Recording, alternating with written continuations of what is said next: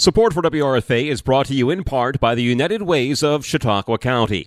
United Way is a nonprofit organization with a mission to mobilize the community to help every person and family improve their lives. Last year, their Volunteer Income Tax Assistance, or VITA program, helped fourteen hundred households file their taxes for free. This year, the expanded child tax credit is available to Chautauqua County households with children, even if they don't normally file taxes or have a recent income.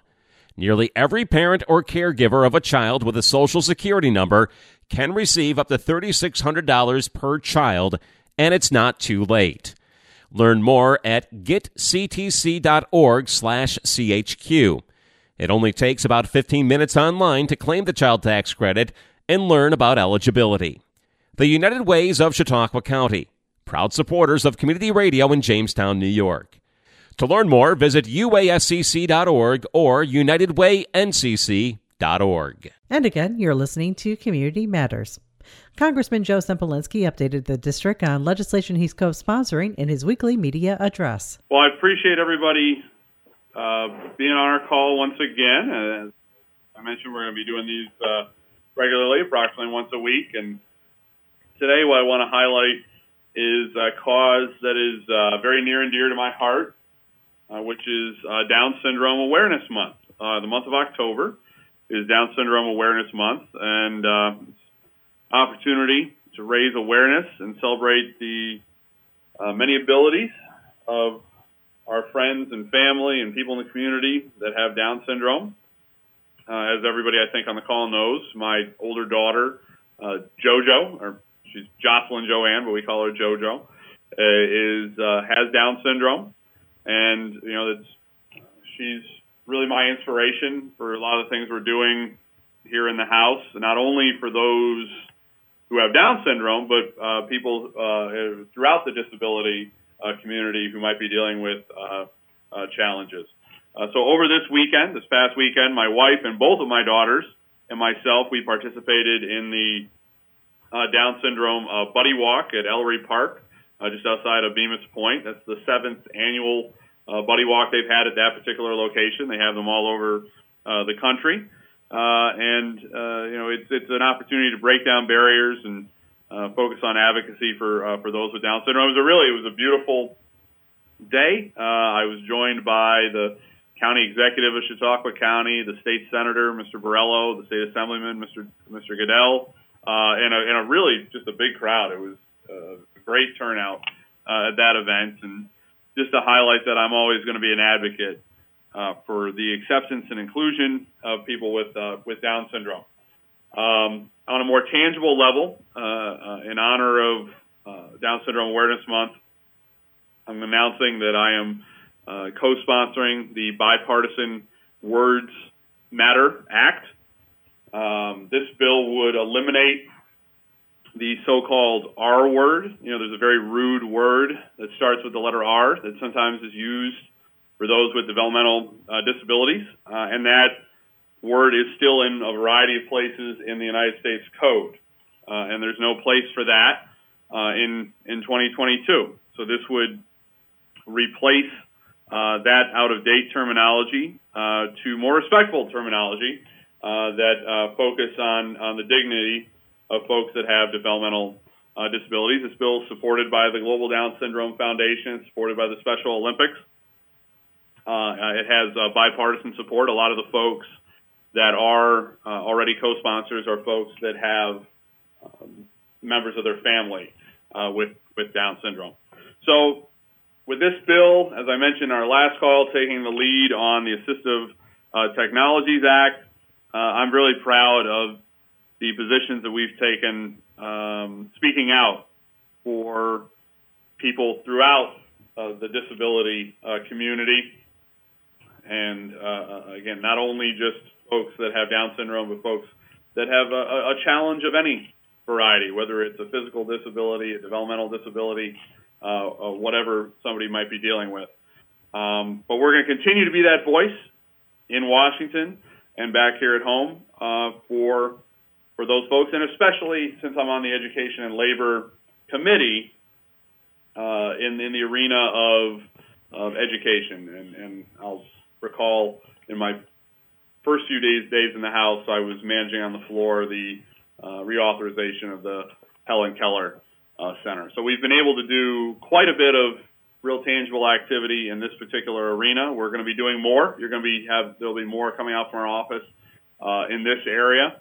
But it's what's wonderful about this is uh, these are all very bipartisan initiatives, and also uh, if you do something to help somebody uh, with a disability, if if, if, a, if one dollar is spent, uh, one federal tax dollar is spent, you're going to save a whole bunch of money uh, down the road uh, by making uh, somebody who's dealing with a challenge uh, included, more likely to be employed, more likely to be on fewer uh, social services if you're if you're able to give them just a little bit of uh, help.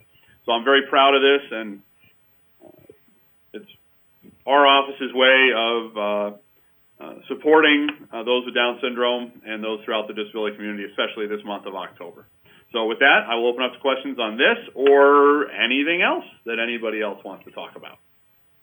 Okay, great. We'll start with Rachel from Lily Broadcasting. Hey, good afternoon, Congressman. Um, thank you for taking the time to speak with us. Uh, just a quick question on this legislation um, that you just said that, uh, that you're sponsoring. Um, it's the Bipartisan Words Matters Act. Um, mm-hmm. Where, just uh, for people who might not know, where is that specific word still used today? Is it like medical uh, terminology? Um, where I guess where where where is it used that would be essentially like gone from with this legislation? Thank you. My understanding of how the, the bill would act is uh, throughout the U S Code. Um, you know, if a law is passed, it gets put into the U S Code, uh, and it gets put into the U S Code as it was written at the time. And uh, you know that particular word was used much more frequently in, in earlier generations. And so any laws that might impact the disability community, whether it's in, you know, healthcare or education or accommodation or anything, if it was written in an era when that word was used, it would it would still potentially uh, be there. And obviously this is something that, you know, it doesn't, you know, the cost would be minimal. Uh, you just go through and literally just change uh, that particular word to something Uh, like uh, uh, developmental disability. And there's particular language in the bill as to what it would be replaced with. So uh, it, it could be in a variety of areas uh, throughout the code um, and, and in a variety of, of different circumstances. But, you know, that is a word that is, you know, not used in polite conversation, um, and it is a very dehumanizing Uh, word. So the, the purpose of the act is to um, make a statement uh, as the federal government that uh, those who have developmental disabilities are part of our community and and, and deserve to be included and not dehumanized uh, through terminology. Thank you. Okay, you next we'll go to Nathan. Unmute yourself. Thanks for your time today. Um, just a couple of questions. Um, first, you know, you've been in office now for, for, for close to a month. Just what's the biggest change you've seen so far? Biggest change I've seen in the last few weeks? Yeah. Um, it's. Uh, I would say it's it's been it's been a good first three weeks. I'm very pleased with the tangible work we've been able to do. Is you know, one of the areas we're talking about today, I'm very passionate about dealing with. Uh, Uh, folks that are dealing with uh, uh, uh, disabilities. We've been able to do more tangible work there uh, than I would have guessed in the first uh, three weeks. I'm very proud about how the staff uh, has, has settled in. Again, as a former staffer in this office, when I'm dealing with, as we're getting the offices uh, set up and functioning, uh, I'm dealing with people that, that I've, many of whom I worked with when I was, was on the staff. So we have a very experienced group, uh, far more than your average person coming in in a special election. We have a, uh, a I would say, uh, a huge advantage by having ex- experienced staff. So that has uh, that has enabled us, as I've discussed in the past, to really uh, hit the ground uh, hit the ground running. Uh, we're at a point now where the first three weeks I've spent most of my time in Washington, D C uh, because the House is in session. Between now and after the election, the House is out of session. Um, so except for, uh, I'm, I'm going to be in Washington at the end of this week participating in a student tour um, with uh, with some students that are coming down from the district. But other than that, I, I will be home, and we're going to be out and about in the district. We're going to be doing town hall meetings. Um, the first uh, first ones of those are going to be announced very shortly. And we're going to endeavor to do a town hall meeting in every county in the district.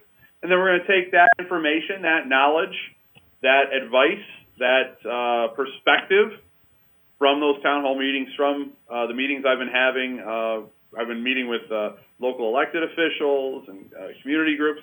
We're going to take that to Washington, D C and try and do even better in the lame duck session uh, when we're going to be in, in session in November, uh, in December. There'll be quite a bit of session time uh, between the election day and the end of the term. So we're whether we're here, in, and I'm in Corning right now, in our Corning office is where I am physically sitting, whether we're here in Corning or whether we're in uh, Chautauqua County or Tioga County or Seneca County or anywhere in between, or whether in Washington, D C, we're going to continue to make the best use of the time Uh, that we've been given by the people of this district. And uh, on Saturday, Saint Bonaventure University out in the western portion of the district inaugurated a new president. Um, given the challenges confronting higher education today, which, what advice do you have, not just for the new Bonaventure president, but for, for the leaders of colleges and universities throughout the entire district? Yeah, we are in a unique position in the twenty-third District. Uh, obviously, we're a, a rural area, which we're very proud of, but we have a lot of quality higher education. Um, tomorrow, I'm going to be visiting uh, Ithaca. I'm going to be uh, touring some of the projects that are going on at Cornell University. I'm going to be uh, visiting and talking with students at Ithaca College. Obviously, we've got Bonaventure and Fredonia and Alfred and Alfred State and Hobart, Corning Community College, Jamestown Community College. I'm going to get in trouble if I miss one. Keuka College, uh, Houghton. Uh, we have, that's a lot of colleges uh, in, in one congressional district.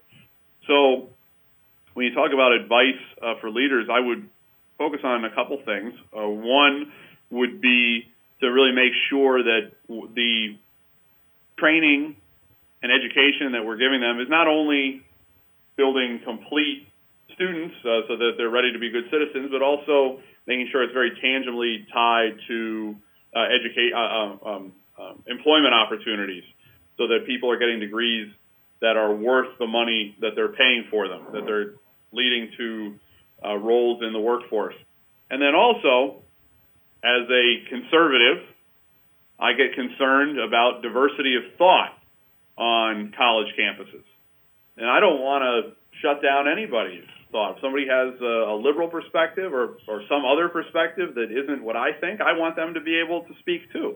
But I want uh, on our college campuses to have true diversity of thought, because that's where you arrive at new ideas. That's where you arrive at uh, things that are going to push our uh, country uh, forward, is if uh, people that are conservative or liberal and every other idea in between get a chance to, to have those ideas heard and discussed and debated, and then we arrive at Uh, consensus. We arrive at uh, new perspectives and new ideas. So I would encourage our leadership in the academic world to embrace uh, uh, freedom of speech, freedom of thought um, for all uh, students and all faculty uh, so that we can uh, build a more unified society.